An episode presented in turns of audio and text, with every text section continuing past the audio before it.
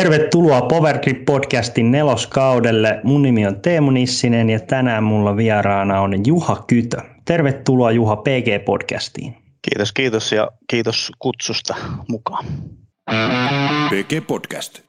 Ihan alkuun saat kertoa, että kuka sä oot ja mistä tuut. Tosissaan Juha Kytö, joku voi sanoa, tai sä halusit sanoa mua Frisbee Golf-sarjayrittäjäksi, mutta tämmönen puuhamies Frisbee-golfissa, että on silloin kun 10 vuotta sitten kun aloitin Frisbee-golfin, niin hyvin nopeasti rakastui heti lajiin sen verran kovasti ja sitten oli omat uramuutokset siinä samalla niin edessä, niin sitten samalla vähän lähdettiin yrittäjäuraa luomaan myös Frisbee-golfin parissa ja nyt sitten vuodet on tehnyt kaikenlaista.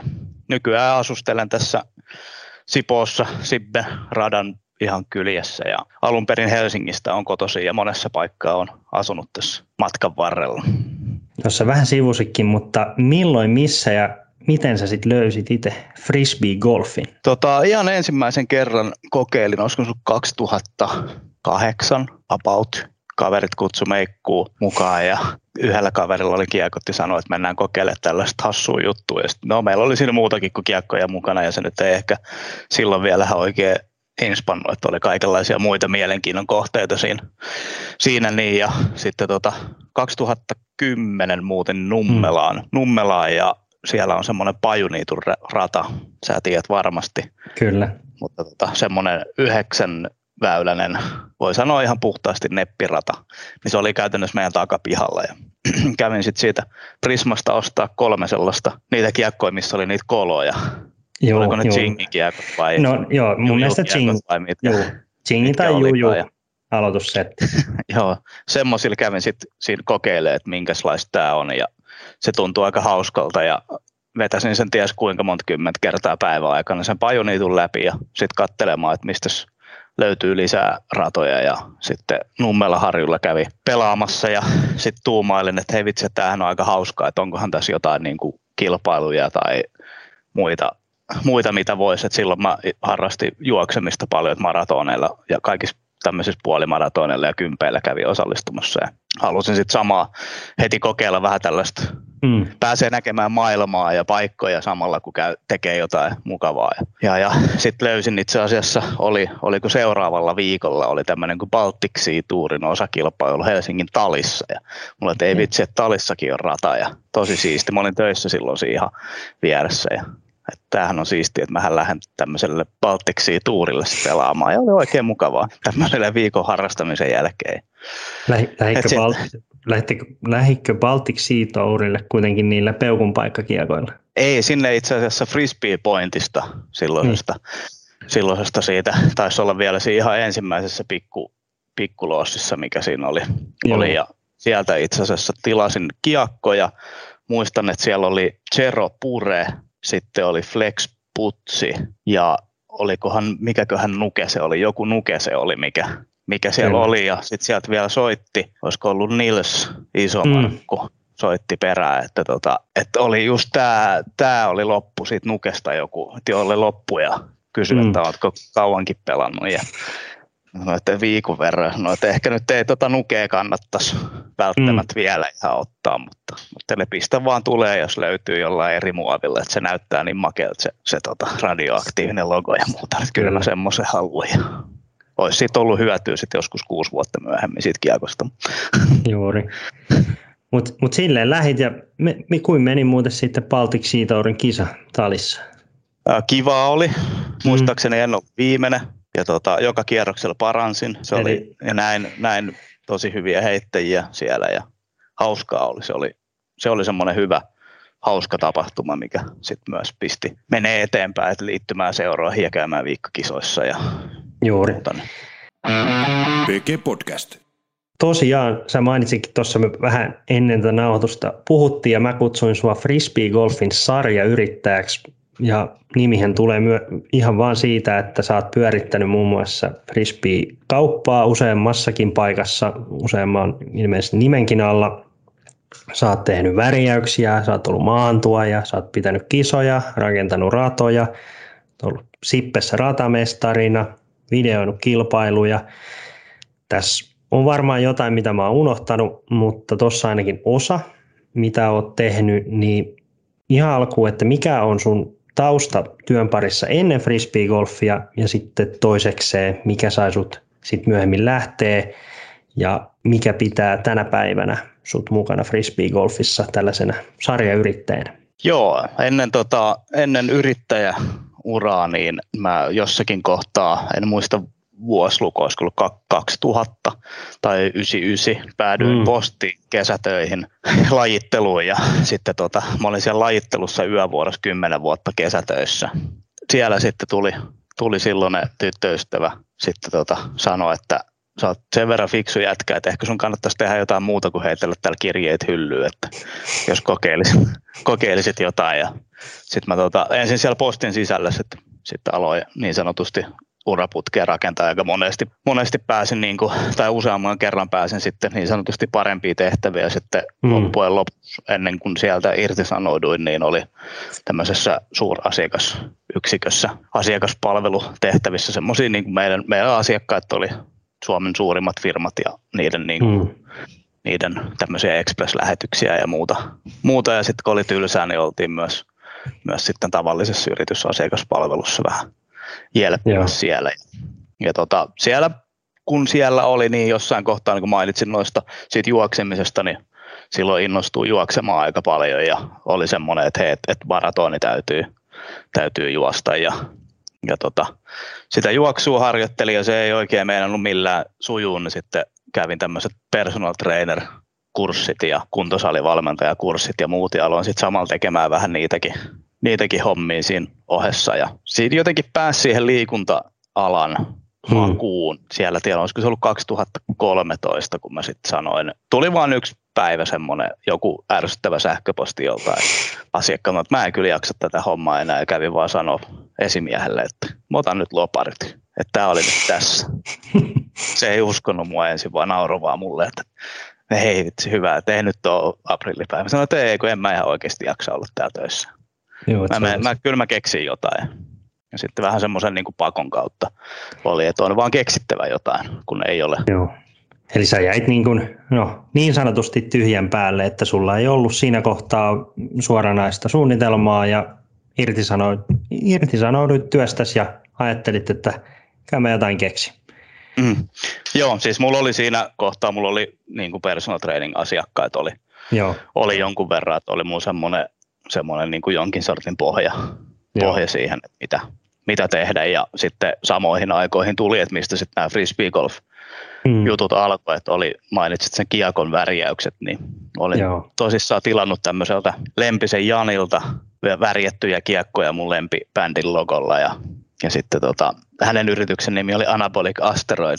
Kyllä. Ja sitten jossakin kohtaa hän sitten oli sitä mieltä, että ei niitä hommia enää tee ja sitten sattui multa kysymään, kun ilmeisesti tiesi, että on jotain tämmöisiä uranvaihtoajatuksia ja muita, niin sattui kysymään, että kiinnostaisiko näitä tehdä. Ja olin nyt kysellyt hirveästi, että miten niitä tehdään ja sitten itsekin kokeillut. Ja tavallaan se siitä vähän lähti, että se homma liikkeelle ja sitten aina vähän lisää ja lisää. Ja jotkut jutut on jäänyt ja jotkut jutut on sitten jäänyt matkan pois. Mulla on aina jäänyt susta kuitenkin sellainen käsitys, että myös, että sä innostut asioista ja sä et pelkää lähteä uusiin asioihin niin kuin mukaan. Niin onko tässä oikeassa, että semmoiset asiat, mitkä sua kiinnostaa, niin sä lähdet aika 110 mukaan? Joo, kyllä se lähtökohtaisesti on niin, että ei ihan hirveän montaa juttua ole sellaista, mihin mä sanoisin, että en mä kyllä tuohon, että ei, että jos se kuulostaa hyvältä ajatukselta, nyt nykyisellään nyt on ehkä vähän enemmän tullut järkeä, vaikka just, että ei nyt äkkiseltään, että he tuhlataan nyt näin ja näin paljon rahaa johonkin ihan typerään ideaan, niin sellaista nyt ei enää ole niin helposti tapahtumassa, mutta että ihan, että tämä on jo vähän semmoinen just, että sitten miten on tullut tavallaan mun kanssa sitten porukkaa, niin on ollut sitten vähän myös semmoista samahenkistä, että niillä on joku juttu, mitä haluaa tehdä ja sitten niin kuin mä haluaisin itse jotenkin pystyy auttamaan siinä, että pääsee vähän niin kuin toteuttaa sitä omaa juttua. Että vähän niin kuin itse päässyt toteuttamaan niin kuin omia juttuja. Mikä on sitten ollut sellainen isoin oppi? Sä oot nyt tuossa melkein 10 vuotta yrittänyt näitä frisbee golf-asioita. Sä sanoit, että osa on edelleen mukana, osa on jäänyt ja oot tosiaan kaikenlaista tehnyt. Niin minkälaista oppia, koska sanotaan, että 10 vuotta sitten tämä frisbee golf oli aika erilainen pelikenttä ja joku voi sanoa, että ei siellä myöskään niin kuin, ei ollut helppo ansaita leipäänsä, että jos meinas voi leivän päällä olla voitakin, niin se vaatii aika paljon työtä, että onneksi nyt sentään tämä pelikenttä vähän kasvaa ja tarjoaa uusia mahdollisuuksia, mutta niin kuin, minkälaiset on ollut isoimmat opit, mitä olet saanut vajaan 10 vuoden aikana? Mikäköhän nyt voisi olla semmoinen isoin, siis hyvin paljon on oppinut niin kuin liike-elämästä ja yrityksestä ja lajista ja ennen kaikkea niin kuin ihmisistä ja mistä ehkä eniten on oppinut, niin on oppinut ehkä itsestäni enemmän, että varsinkin, että jos on, sä muistat mut 10 vuoden takaa ja varmaan muukin, niin esimerkiksi mun oma ulosanti oli ehkä välillä vähän sellaista suhteellisen suoraa ja muuta, niin että on ehkä oppinut itsestäkin vähän sellaisia järkevimpiä puolia ja tai ehkä se liittyy just siihen, että osaa katsoa hyvin pitkälti niin kuin isommalti asioita, kun vaan silleen ajattelee, että tämä nyt varmasti on näin. Joo. Eikä mitenkään muuten, vaan niin kuin, että pystyy näkemään paremmin ehkä sitä toistakin tai useampaakin osapuolta ja näkökulmaa siinä. Niin. Joo, ja toi varmasti tulee just siitä, että kun olet tehnyt monenlaista ja sitten toki olet myös vastannut näistä asioista, että sitten se on se sitten kilpailujutuissa tai missä tahansa lähditte tekemään videoita.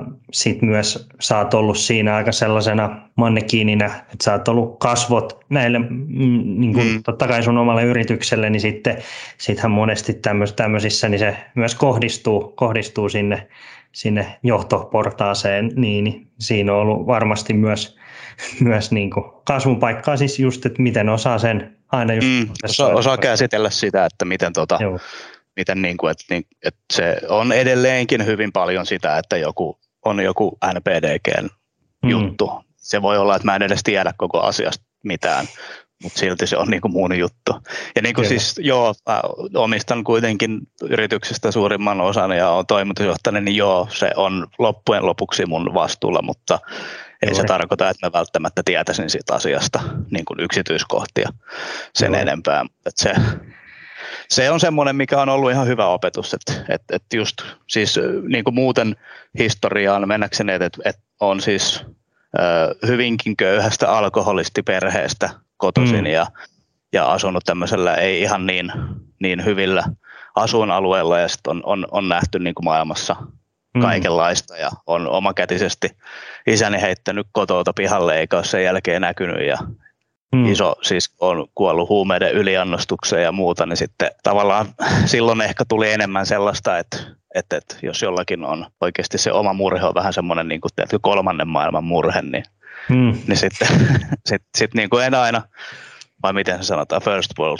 problem, miten se nyt onkaan, niin ei niin kuin ehkä osannut silleen, ymmärtää, ehkä se juttu voi olla sille toiselle niin kuin oikeasti tärkeä asia, niin sille, että on sit siitä kuitenkin pystynyt enemmänkin kasvamaan ihmisenä. Että. Ja uskoisin, että myös en edes tiennyt, että sulla on tommonen niin kuin historia siis siellä, niin se, että osaa myös sitten ehkä arvostaa elämän pieniin asioita tänä päivänä vähän uudella perspektiivillä, niin se on aina hieno juttu. Ja se, että olet löytänyt sen asian, mitä haluat tehdä, niin se on ennen kaikkea tärkeää. Pureudutaan sitten vähän tuohon niin kuin kilpailutoimintaan, että mikä on semmoinen NPDG:n missio ja tavoite niin kuin kilpailun järjestäjänä, mitä te tavoittelette ylipäätään frisbeegolfin alalla?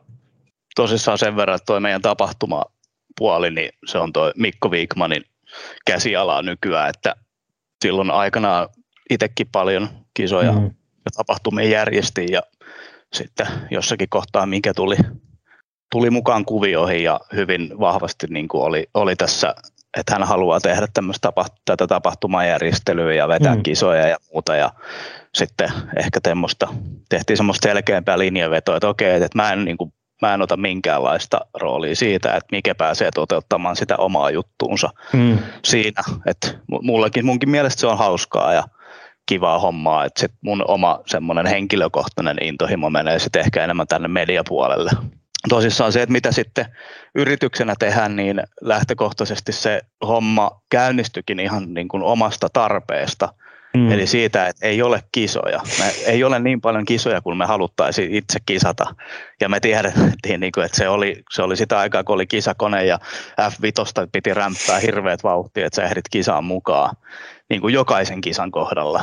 Niin sit se, että tavallaan se, niin kuin sitä omaa, silloinhan meillä myös, niin kuin joka on TD, eli kilpailujohtaja, niin silloin me itsekin pelattiin niissä kisoissa. Että siellä tavallaan vähän myös niin kuin itselle järjestettiin. Sekin on nyt muuttunut, että hyvin usein TD ei enää edes pelaa meidän kisoissa, joissakin saattaa pelata, jos mahdollista, että silloin sit siellä on apuri sen aikaa. Ja et siitä se niinku lähtee, että on tarjolla sitä, mitä me harrastajat halutaan. Niin kun meille voi sanoa varmaan kaikille, vaikka nyt ei pitäisi toisten puolesta puhua, mutta varmaan meille kaikille TD:lle on se niinku sama juttu, että niissä kisoissa on kivaa. On kiva käydä pelaamassa ja muuta. Tavallaan haluaa sitä hyvää fiilistä ja muita tuoda muillekin.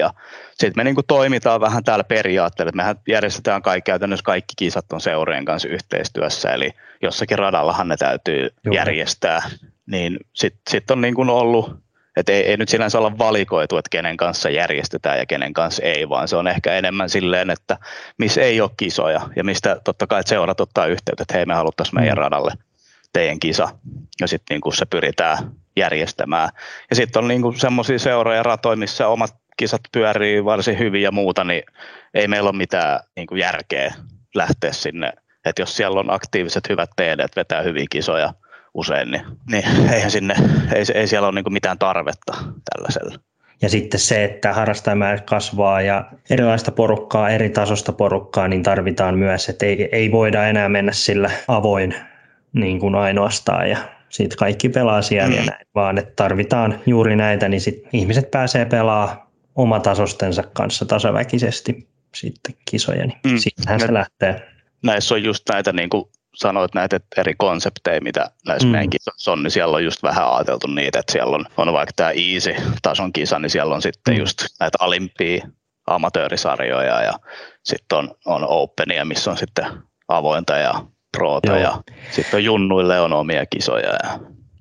Ja siinä oli hieno, teillähän nyt on ollut ainakin muutaman vuoden, nyt en muista tarkkaan monta vuotta, mutta junnuthan pelaa, oliko näin, että ilmaiseksi teille?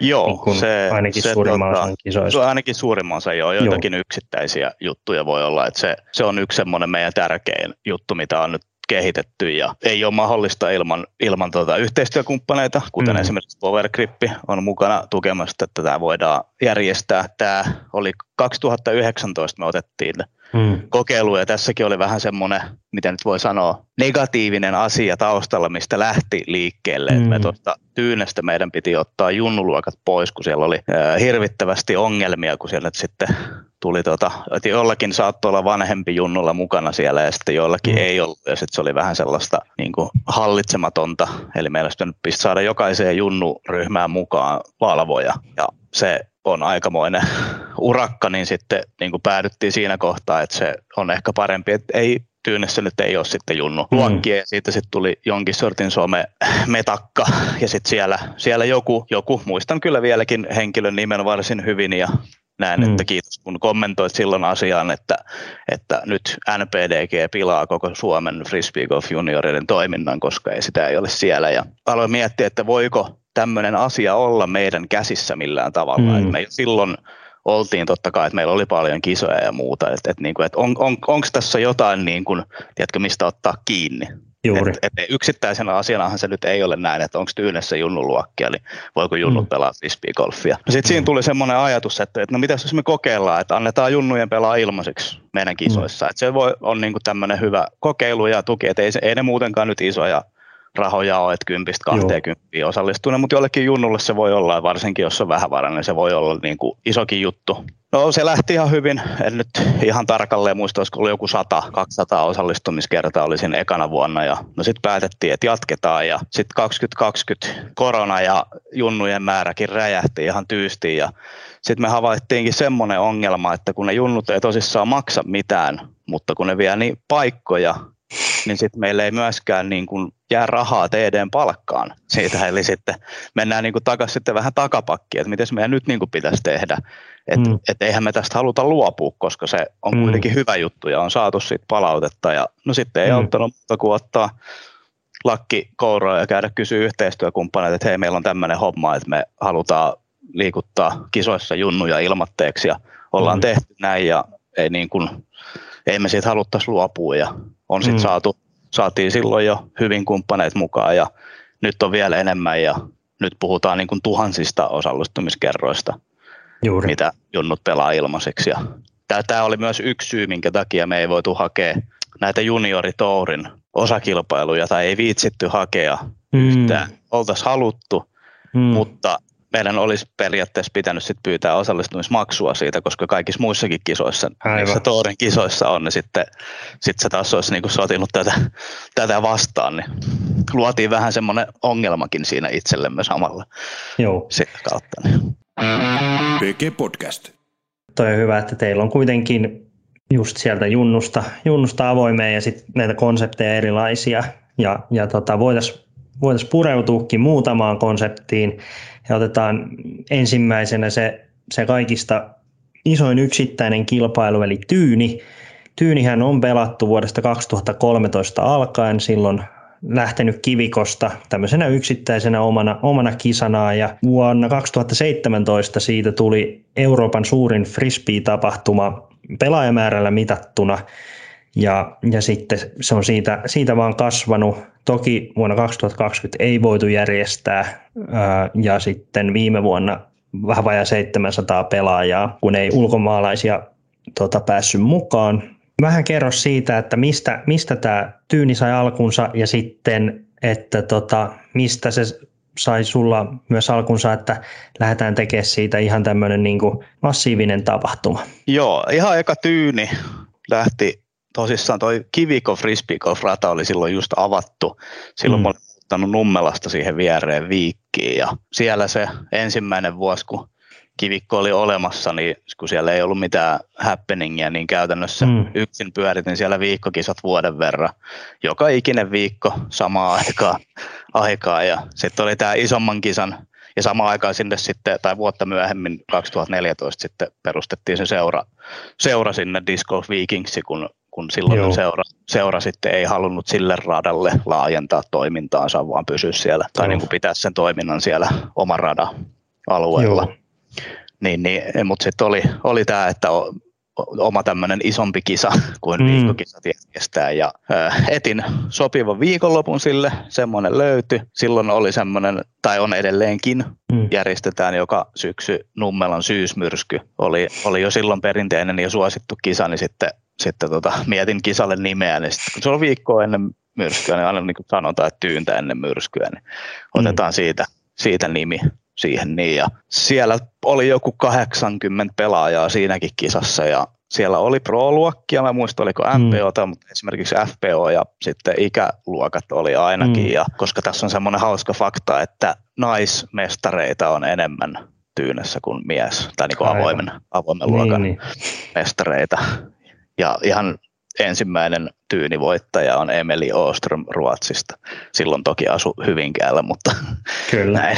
Niin. Ja sitten sen kisan jälkeen mä itse asiassa tein semmoisen hassun lupauksen, että mä en kyllä ikinä järjestä pro-pelaajille kisoja, kun on niin hirveän vaativia. Josta nyt sitten 10 vuotta myöhemmin voi sanoa, että on ehkä taas niin kuin oppinut jotakin ja halutaan nyt sitten taas palvella myös sitä osaa, jota ei olla välttämättä aikaisemmin niin hyvin palveltu, eli niitä pro-pelaajia. Mutta sitten 2016 sain, tai siihen asti pelattiin vuosittain tyyni, ja voi sanoa, että joka kerta se kasvoi. Jos nyt oikein muistan, niin joka kisassa on tullut lisää pelaajia, että siihen asti oli käytännössä niin kuin amatöörikisa. 2016 sain silloin isänpäivälahjaksi matkan Glassblown Openiin.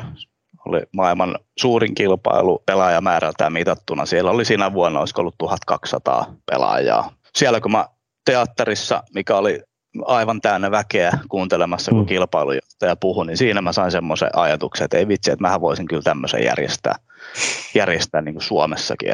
Että on niin siistiä, että pelataan just tällä konseptilla, että on monta eri rataa ja siellä niin kuin jokainen pelaa eri radalla ja on sitten kaikkea oheistapahtumaa ja muuta. Tämä on, niin kuin, tämä on makea juttu, että hei tämmöisen, että siinä oli taas vähän semmoinen, että hei, että itse huomasin, että vitsi, tämä on siistiä ja mä haluan, että muutkin voi kokea tämmöisen.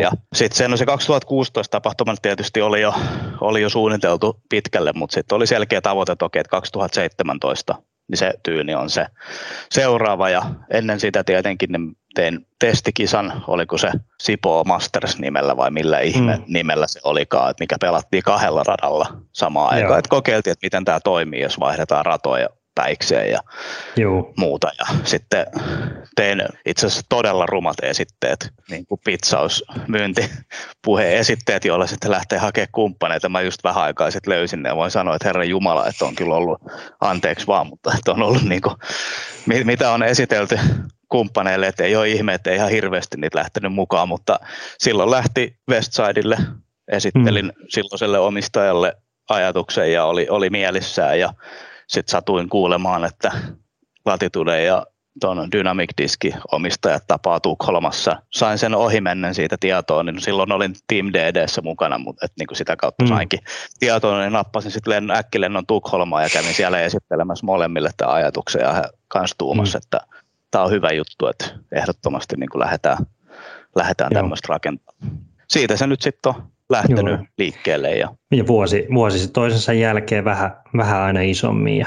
Ja toki tässä nyt nämä kaksi vuotta on sitten tässä oltu vähän matalapaineessa tietyistä asioista johtuen. Ja toistaiseksi huhtikuun loppua, kun eletään tässä kohtaa, niin näyttäisi siltä, että voidaan tämä taas järjestää niin kuin se kuuluukin, ja tulee ulkomaalaisia sitten myös mukaan. Sä voit nyt vähän virkistää. Viimeksi ollaan nähty 2019 tämmöinen, missä on ollut tämä niin kuin ihan normaalina, niin mitä voisi sitten olla luvassa 2022, kun tyyni päästään uudemman kerran järjestää koko komeudessaan niin sanotusti? Joo, nyt meillä on edelleen se reilu 1000 pelaajan käppi siellä, mikä on se maksimi, ja kaukana sitten ei olla, että se maaginen tonni saataisiin rikki, ja se mitä nyt sitten tähän vuoteen verrattuna aikaisempiin muuttuu, niin on nyt sitten, että on otettu tämä pro niin kuin ammattilaispelaajien näkökulma enemmän haltuun, eli tyyni on myös osa tätä Euroopan Pro Touria, ja se, miten se niin kuin käytännössä tuolla tapahtumassa vaikuttaa eri tavalla, niin se, että tämä avoinluokka ja naisten avoinluokka pelaa vain yhdellä radalla. On selkeästi se, että pääsee harjoittelemaan hyvissä ajoin rataa ja niin kuin masteroida se yksi rata, eikä se, että täytyy hirveän kiireellä mennä 3 tai edes vaikka 2 läpi, vaan että on vaan se yksi rata ja pystytään keskittyä siihen ja saadaan tehtyä huomattavasti paremmin niin kuin kaikki mediasuunnitelmat ja muut, että kun se ei ole 3 eri radalle drone-lennot ja nyt kun tehdään liveä, niin signaalimittailut ja kuvauspaikkojen suunnittelut ja muut, niin että se on niin kuin kaikin puolin helpompi näin, myös niin kuin järjestelypuolelta ja parempi näin, ja pystytään niin kuin yleisö miettimään sen yhden paikan osalta vaan ei tarvitse tehdä sitä 3-kertaista työtä. Ja tämä yhden radan pelaaminen on myös ollut semmoinen, että sitä on niin kuin tullut sitten, osa tykkää, että on 3 eri rataa, mutta kyllä se lähtökohtaisesti on ollut se, että yksi rata on niin kuin pro-kisassa, niin kyllä se yksi rata on. Suurin osa ajattelee sen näin. Joo, ja siis se itsekin, kun niitä yli 10 vuotta tuossa kiersi noita kilpailuja, niin kyllä se ehdottomasti pro-puolella, kun se on semmoista suorittavaa tekemistä ja niin kuin tulosorientoitunutta, niin se on helpompi se yksi rata. Siinä pääsee sitten myös niin kuin kehittää sitä pelikirjaa kilpailuaikana, mutta sitten ennen kaikkea tyynihän on kuitenkin reilu viikon kestävä, oliko joku 10 päivää kestävä tapahtuma, missä on paljon oheistoimintaa, ja sehän on tämmöinen, siellä on nyt tämä European Pro Tour, tämä niin kuin avoimen ammattilaiskisa, mutta sitten se niin kuin amatööreille, sehän on tämmöinen vuoden kohokohta, loma, reissu, elämys, ja siinä on niin kuin hienoa, että pääsee pelaamaan monta eri rataa, ja sitten on kaikkea tätä oheiskisoja ja parigolfeja ja holarijuttuja. Ja ulkomaalaisten mielestä ihan paras juttu on tämä keskiyön kisa. Pelataan kello 2 keskellä yötä lähtee kierros liikkeelle, ja se itse asiassa tänä vuonna pelataan Nevaksessa. Se on, ja golfkentällä siellä. Golfkentällä, niin se on varmasti semmoinen, että siitäkin tuli semmoinen, että kun kahdelta aloitetaan, niin silloin on kuitenkin, vaikka on ihan keskikesä, niin on sitten silleen, voi sanoa, että hämärää. Sanotaan, että Sibbessäkin, ketkä on käynyt, niin jos sä aloitat 2 aikaan yöllä Mörköväylällä, niin siellä ei ole hämärää, vaan siellä on ihan pilkkopimeetä. Ja sitten jotkut pääsee aloittamaan avoimelta, missä sitten ei välttämättä tule esimerkiksi lost diskiä, että se on ikävä ottaa lost diski 60-metrisellä väylällä, vaan sen takia, kun on ihan pilkkopimeetä. Niin saa vähän tasoitusta, tasoitettua sitäkin eroa siinä. Jos on kuulijoita sellaisia, ketä on mahdollisesti vaikka aloittanut tässä viimeisten vuosien aikana, eikä ole tyynitapahtuma tuttu, niin täällähän on myös osa myös näistä oheistapahtumista, niin siellä ihan löytyy niin kuin, että ei ole, he tarvitsevat edes lisenssiä, että kaikki ei ole edes niin kuin PDG:n alaisia siinä mielessä, että niin kuin voi oikeasti kuka vaan.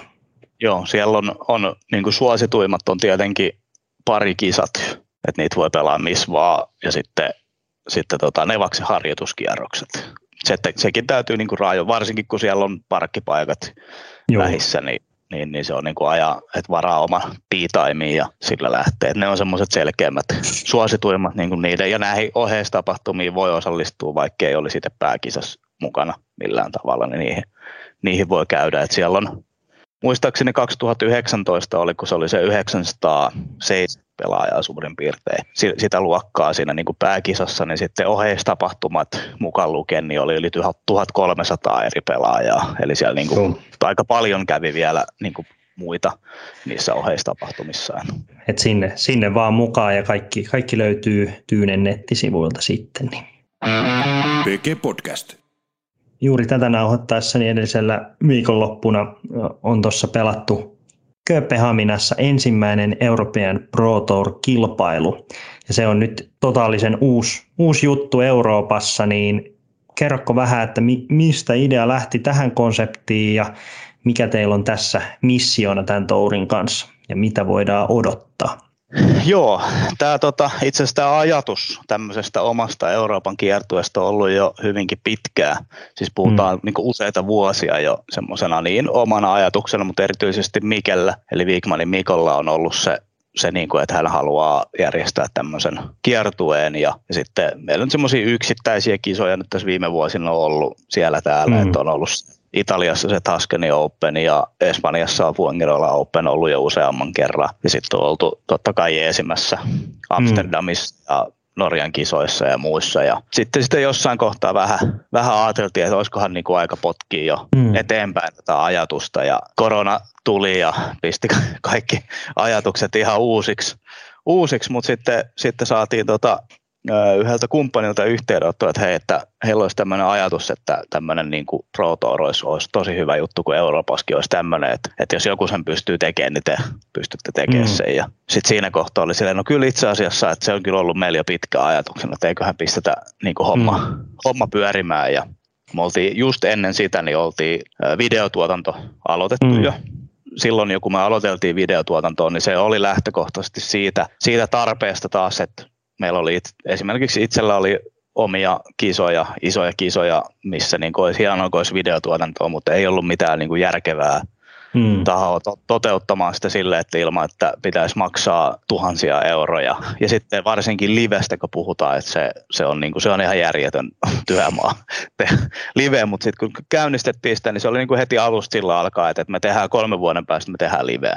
2020 tammikuussa aloitettiin ja 23 me tullaan tekemään liveä. Sitten kun tämä oli jo niinku tavallaan edennyt se asia, niin tämä touri siihen lisäksi oli niinku hyvä ikään kuin jatke siihen samaan, että ne kulkee niinku meidän näkemyksen mukaan käsi kädessä, että kun on ammattilaisia, niin ammattilaisilla on myös faneja ja katsojia. Ja kaikki eivät voi kiertää ympäri maailmaa katsomassa, kun toiset heittää frisbeitä, niin voisit katsella sitä vaikka kännykästä tai telkkarista tai mistä haluaa katsella, niin pystytään sitten niinku sekin tarjoamaan siihen samaan pakettiin. Ja siinäkin onneksi on jo rapakon toisella puolella Disc Golf Pro Tour on tehnyt jo niinku tavallaan suurimmat virheet ja näyttänyt, mitkä on hyviä juttuja ja mitkä ei ehkä ole niin hyviä juttuja, niin meillä on niinku paljon sieltä, mitä voidaan ihan niin kuin katsoa suoraan, että onko näin tehty ja muuta. Ja sitten varsinkin tuon live-osalta tunnen Terry Millerin ja Jonathan Van Deursenin ihan hyvin ja niin kuin heidän kanssaan on juteltu ja he on kertonut, mitä laitteita kannattaa käyttää ja niin kuin mitä kun lähdetään tekemään liveä, niin mikä on. Ja nyt just tuossa talvella taas juteltiin, kun heillä muuttui niin kuin tekninen puoli aika kovasti, että ne vaihtui pilvipalveluihin kaikki tietokoneet, että heillä ei ole niin kuin enää semmoisia lähetyskoneita ollenkaan, vaan kaikki on jossain Amazonin pilvessä tai muussa, niin niistä rupateltiin pitkät tovit ja muuta, niin sieltä se niin kuin lähti tommosesta ja sen niin kuin pohja-ajatus on se, että nyt meidän on vuoro kohdistaa tämä meidän palvelu ja mitä me tehdään niin kuin näihin pro-pelaajiin ja sitä kautta faneihin myös, että niin kuin tarjotaan sitä samaa, mitä me on tehty jo vuosia ja osataan tehdä hyviä kisoja, hyviä tapahtumia, hyvää asiakaskokemusta ja muuta ne nyt sitten niin kuin tälle näkökulmalle. Ja tämä on ehkä meidän, tai ei ehkä, vaan tämä on niin kuin meidän ehdottomasti suurin projekti, mihin niin kuin on panostettu kaikista eniten koko aikana. Ja se on niin kuin sanoit, niin viime viikonloppuna, tai nyt kun tämä tulee ulos, niin 2 viikkoa sitten oli Copenhagen Open ja siellä varsin monelle vasta oikeasti niin kuin tuli ilmi, että kuinka isosta jutusta oikeasti onkaan kysymys, että kun on livet ja mediaa ja paikan päällä. Mehän saatiin siis Kööpenhaminan kaupungilta noottia, että me ollaan vähän liian näkyvä siellä puistossa. Meitä jäi iso osa lipuista ja muista laittamatta päälle. Okei, niin että tämmöisiäkin. Niin, tämmöisiäkin ongelmia voi tulla vastaan. Joo, ja toihan, kun tuossa mainitsit, että kun videot ja sitten pro-kisat menee käsi kädessä, niin nehän menee juuri senkin takia käsi kädessä, että a, niitä halutaan seurata, mutta b, sitten ennen kaikkea, jos mielit tehdä ison kisan, niin siihen tarvii myös saada ison kisan niin kuin tunnetta ja isompaa payouttia ja niin kuin enemmän sponsoreita ja tällaista. Ja nehän ei lähde mukaan, jos ei sillä saa näkyvyyttä, niin se, että sitten siellä on livet ja jälkituotannot ja mikä teillä huomasin tuossa, että nämä tulee suomenkielisellä selostuksella, englanninkielisellä selostuksella, oliko vielä espanjankielisellä selostuksella ja ties millä, mutta että nämä tulee niin kuin moniin eri maihin, sitten myös jälkilähetyksenä, mutta sitten voi myös halutessaan maksaa livestä ja katsoa tuota live-urheilua sitten parhaimmillaan. Ja täten te olette myös saanut sitten kumppaneita mukaan ja kerättyä rahaa. Ja täytyy sanoa, että siellä oli palkintokorokkeella ihan hyvän kokoisia sitten shekkejä pojilla, että ei ole vastaavia Euroopassa sitten edes nähty, jos ottaa pois lukien niin kuin majorin, mikä täällä on pidetty. Niin siis tämmöisenä tourikilpailuna, niin eihän vastaavia ole sitten edes nähty. Että tämä tuli myös varmaan monille yllätyksenä. Toki ensimmäinen kisa, mutta nyt näytitte, että mihin se standardi tänä päivänä laitetaan. Joo, se on se mikä niin kuin nyt tänä vuonna on, että nyt oli tämä Köpiksen kisa, niin muita nyt ei tietysti ole pelattu vielä, mutta osallistujalistoja kun katsoo, niin oli pienin, että oli se reilu 80 pelaajaa. Että tässä nyt tietysti oli paljon, että Suomen huiput on tuolla Jenkissä, kun nämä Nikke ja Hyttynen ja Väne ja muut on niin kuin siellä, kuten myös on niin kuin virolaisia ja ruotsalaisia ja muitakin niin kuin huippuja paljon siellä, että onko niin kuin, sekin tietysti vaikuttaa, että kun sitten ei näe, että hei, no, että eihän täällä nyt ole niin paljon niin hyviä pelaajia, mutta edelleen silti oli hyvä tasoinen kisa, siellä oli hyviä, erittäin hyviä myös Suomen huippuja, jos nyt joku ei ole vielä nähnyt, niin ei spoilata kuka voitti ja näin, mutta et, niin kuin sanoit, niin palkintorahaa tuolla oli.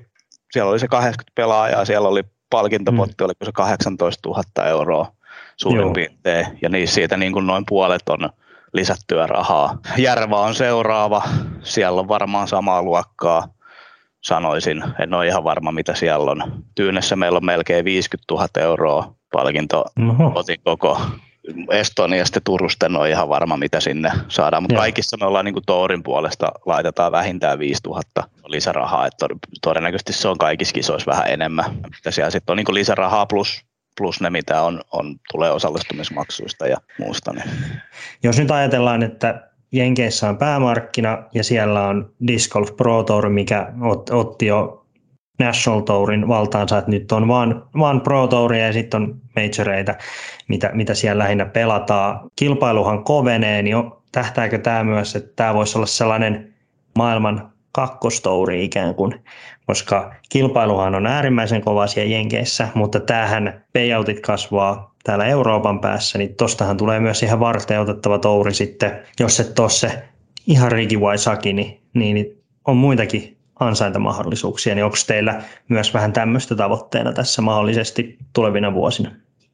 Siinä on ehkä suurin tavoite ollut se, että saadaan niin kuin näille meidän omille pelaajille, eli Euroopan pelaajille oikeasti täälläkin mahdollisuus kisata. Et voi sanoa ympäri vuoden tietenkään, mutta niin kuin sen että olisi tarjolla tarpeeksi paljon isoja ja hyviä kisoja, että sä voit pelata ammatiksessa ilman, että sun tarvii niin kuin matkustaa jenkkeihin sitä tekemään ja sitten siellä vaihtelevalla menestyksellä onnistua tai epäonnistua. Että aina tulee onnistumisia, mutta tulee myös paljon epäonnistumisia. Onko se tavoite olla jo kakkostouri, niin ei, koska totta kai me ollaan Euroopan Pro Tourissa tulee ykköstouri. Ei ole mitään syytä, miksi Euroopassa voisi olla parempi touri kuin Jenkeissä. Kyllä. Se on hyvä pointti siinäkin. Se voi olla yhtä iso, en tiedä, mutta on, siis kaikki on mahdollista. Niin. Sky's the limit. Niin kuin Euroopassakin on paljon isoja, hyviä yksittäisiä kisoja. Myös nyt mitä on niin kuin EPT:n ulkopuolellakin, mutta sitten se, että niistä tehdään oikeasti selkeä touri ja sitten niinku tavallaan niiden kisojen välillä myös koordinoidaan se yhdessä ja toivon mukaan ensi vuonna jo on saatu viimeisteltyä niinku tour-passi, että sä voit heti kerralla ostaa niinku itsellesi passin ja sut laitetaan automaattisesti kaikkiin kisoihin mukaan ja sitten on muita etuja just, että meillä on siellä tourivalokuvaa ja pelaajat saa käyttää niitä kuvia niinku oman brändinsä luomiseen ja totta kai videoita saa käyttää, mitä siellä tehdään. Et se on, niin kuin pelaajathan on se tähti siellä, jota varten sitä tehdään. Ja ehkä nyt just näin, että siellä on, enimmäkseen suomalaisilta tuli kysyttyä, mutta just että sitä, että meinaa pelaa useammassa, niin siellä on esimerkiksi Hämeet pelaa kaikki, muistin Joonas Aalto pelaa kaikki, Severi Saviniemi pelaa kaikki. Ja mä väitän, että heidän medianäkyvyys nousee kohisten Euroopassa, ettei nyt pelkästään, että Pro Tourillahan me tehdään nyt myös, niin kuin Suomen, niin kuin Prodigy Pro Tourilla, Suomen Pro Tourilla, niin tehdään myös livet ja muut, että sielläkin on sitä näkyvyyttä, mutta se nyt on hyvin pitkälti ollut sitä Suomen näkyvyyttä. Joo. Jos kuulijat on kiinnostuneita, niin mistä löytää lisätietoa tähän touriin liittyen? Se on europeanprotour.com. Eli sieltä löytyy sitten someihin ja näihin live-striimipalveluihin ja muihin. Ja siellä täällä tosissaan on se, että liveissä me ollaan nyt tämä vuosi ainakin kokeillaan, että me pistetään se ensimmäinen kierros on ilmaiseksi striimataan sekä sinne niin kuin Disco Stream-palveluun, että siellä on kotisivut ja nyt on Android ja Apple-appit ja sitten YouTube taas Facebook-sivullekin mennään ja sitten 2 viimeistä kierrosta on sitten maksumuurin takana ja tämä on niin kuin yksi niistä, millä sitten kerätään se raha sinne pelaajille, sinne palkintopotteihin ja kuten myös kumppaneista ja iso kokonaisuus. Juuri näin. PG Podcast. Käydään vielä vähän videotuotantoa. Tässä ollaan päästykin siitä jo juttelemaan, että se on teillä aika isosti tossa ja sehän tosiaan starttasi myös silloin 2020. Muistan vielä, kun mainitsit, että olit ostanut sitten vähän vermeitä ja oli lähtenyt, kuten susta tykätään sanoa, että lähti mopo käsistä. Sitähän sitä lähettiin ja muistan itse asiassa teidän vielä ensimmäiset, olette käyneet jossain Fordilla kuvailla jotain viikkareita treenimielessä, että edistystä on tullut. On tullut.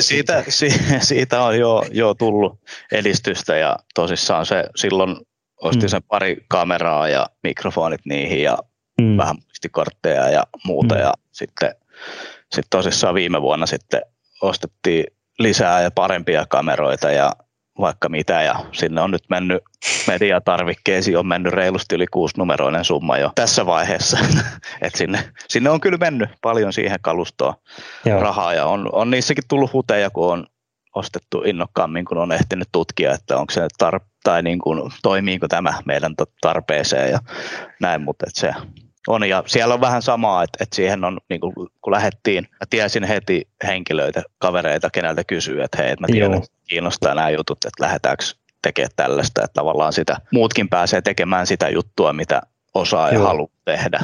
Tai ei välttämättä edes osaa tehdä, mutta haluaa tehdä ja haluaa oppia ja haluaa tulla paremmaksi ja se edelleenkin jatkuu, että nyt vaikka näissä EPT:llä esimerkiksi niin on Belgiasta tämmöinen porukka kuin MDG Media haluaa lähteä mediakentälle mukaan, niin kuin frisbeegolfin mediakentälle mukaan. Heitä on muistaakseni 10 vai monta niitä yhteensä on, ja tuolla nyt Köpiksessä oli 6 mukana, ja kaikissa on semmoinen, niin kuin, jokaisesta heistä näkee sen niin kuin intohimon, mikä siinä on tekemisen taustalla, että on jo kuvannut kisoja ja on niin kuin paljon kehityksen kohteita, ja tuolla jo yhden kierroksen aikana, voin sanoa sen enkä kierroksen jälkeen, kun kuvattiin, niin me vietiin jo niiden jälkituotannonkin taso ihan eri tasolle, kun vähän katsottiin kamerasta asetuksia ja pikkasen päivitettiin kameran tukea, ja päästään taas, niin kun ihmiset pääsevät tekemään sitä, mitä haluaa tehdä ja muuta, niin se on niin kuin...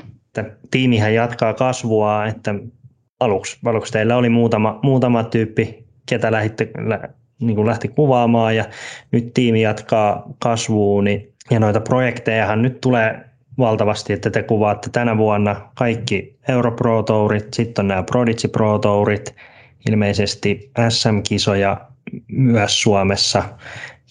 Mikäs on ollut tässä niin kuin muutaman vuoden aikana tuolta puolelta, niin avaisitko, että mikä on ollut sellaista niin kuin haastavinta ja mikä oli ehkä isoin oppi sitten?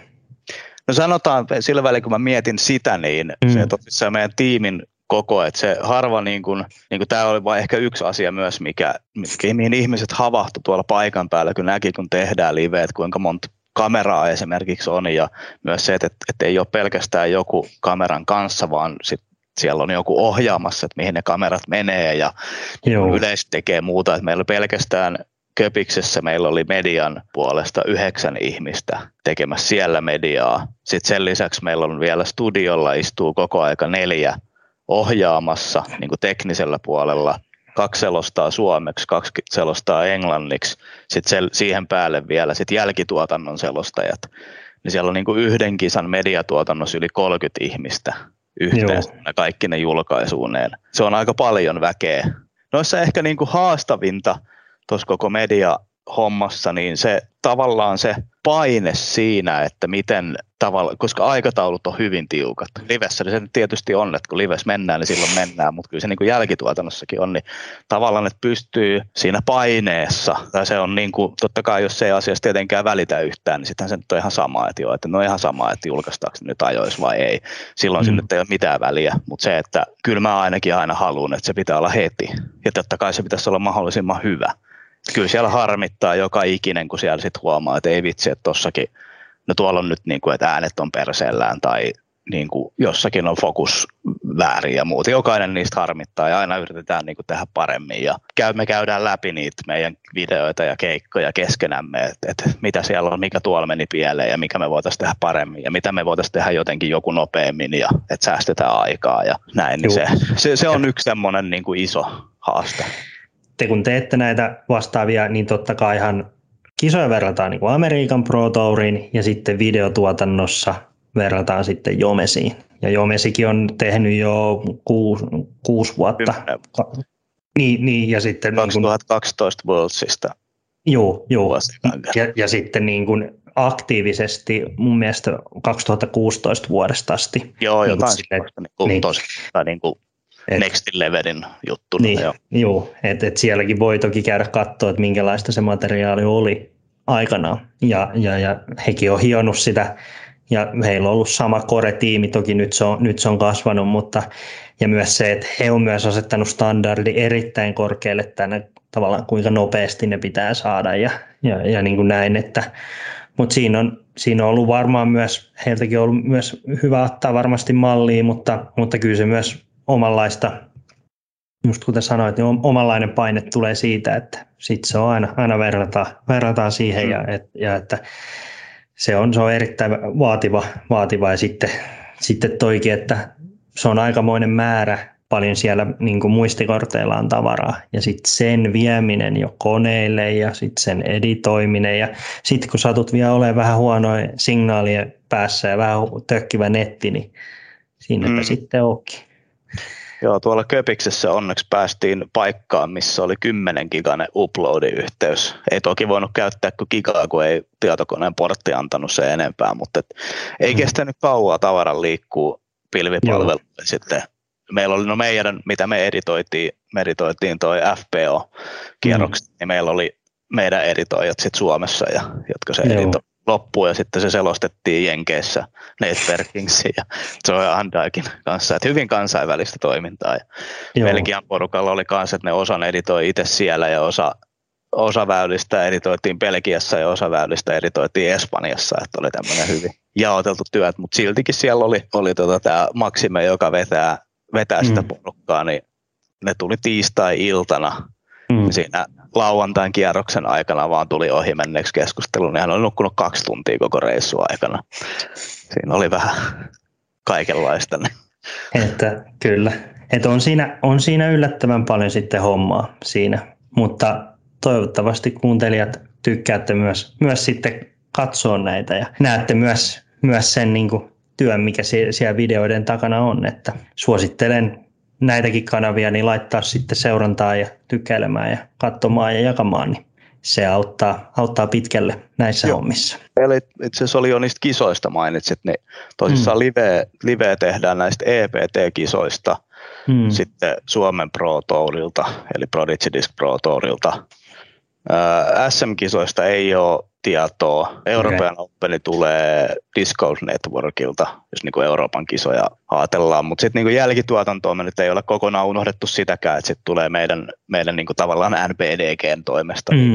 Ramirent Openi ja Excel Openi ja mitäs muita siellä oli. Jotkut SM-kisat taisi olla. En ole ihan varma siitä kalenterista. Me on se talvella jo listattu meidän mediakalenteriin kaikki mahdolliset kiinnostavat kisat ja katsotaan, mitkä sitten niistä jää sinne ja mitkä ei. Juuri. Lisää on tulossa ja isommin ja eiköhän se sitten aina jatkossakin siitä tiimin koko karttuu ja jatkossakin on siis materiaali saatavilla isosti. Eli ei muuta kuin somesta vaan seuraamaan, niin sieltä sitten törmää eteen, että milloinka tulee ja näin päin pois. Ja mitä enemmän on katsojia ja ennen kaikkea livellä tilaajia, niin sen paremmin me saadaan tehtyä parempaa materiaalia ja toivottavasti myös sitä enemmän. Eli on sitten resursseja pistää lisää kisoja sinne kalenteriin, että se on tosissaan se live, vaikka kukaan ei siitä saisi mitään palkkaakaan, niin jo pelkästään datan siirto maksaa aika paljon ja se, että meillä on montas nettiliittymää meillä siellä on mukana, joku 30 nettiliittymää ja muutama kymppi kuukaudessa per liittymä, niin siinäkin on jo kuluja itsessään ja ihan vaan sillä, että ne on olemassa.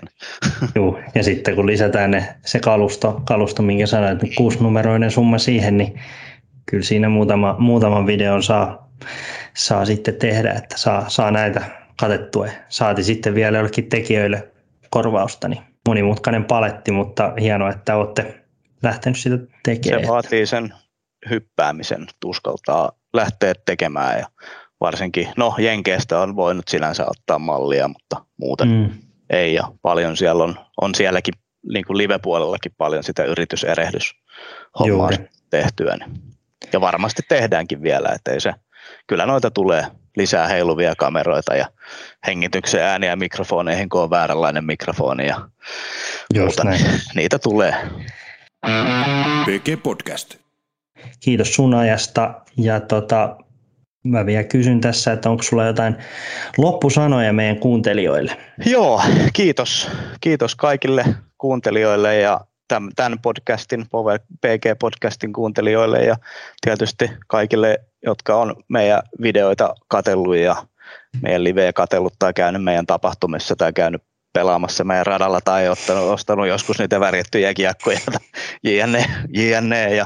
Ja jos et vielä ole, niin toivottavasti joskus tulevaisuudessa löydät nämä ja näin. Ja kiitos sulle, Teemu, kun kutsuit mukaan. Ei mitään. Ilo oli mun puolella. Mä haluan tässä kohtaa vielä kiittää kaikkia kuuntelijoita, että olitte tälläkin viikolla mukana kuuntelemassa PG-podcastia ja ensi viikolla meillä on itse asiassa tämän 4. kauden viimeinen jakso, joten vielä viikon verran näitä ja sitten lähdetään suunnittelemaan seuraavaa kautta. Joten ei muuta vielä kuin ensi perjantaina taas nähdään ja kiitos jälleen Juha, että olit mukana ja kuuntelijoille ei muuta kuin ensi viikkoon. Morjes! Moi moi!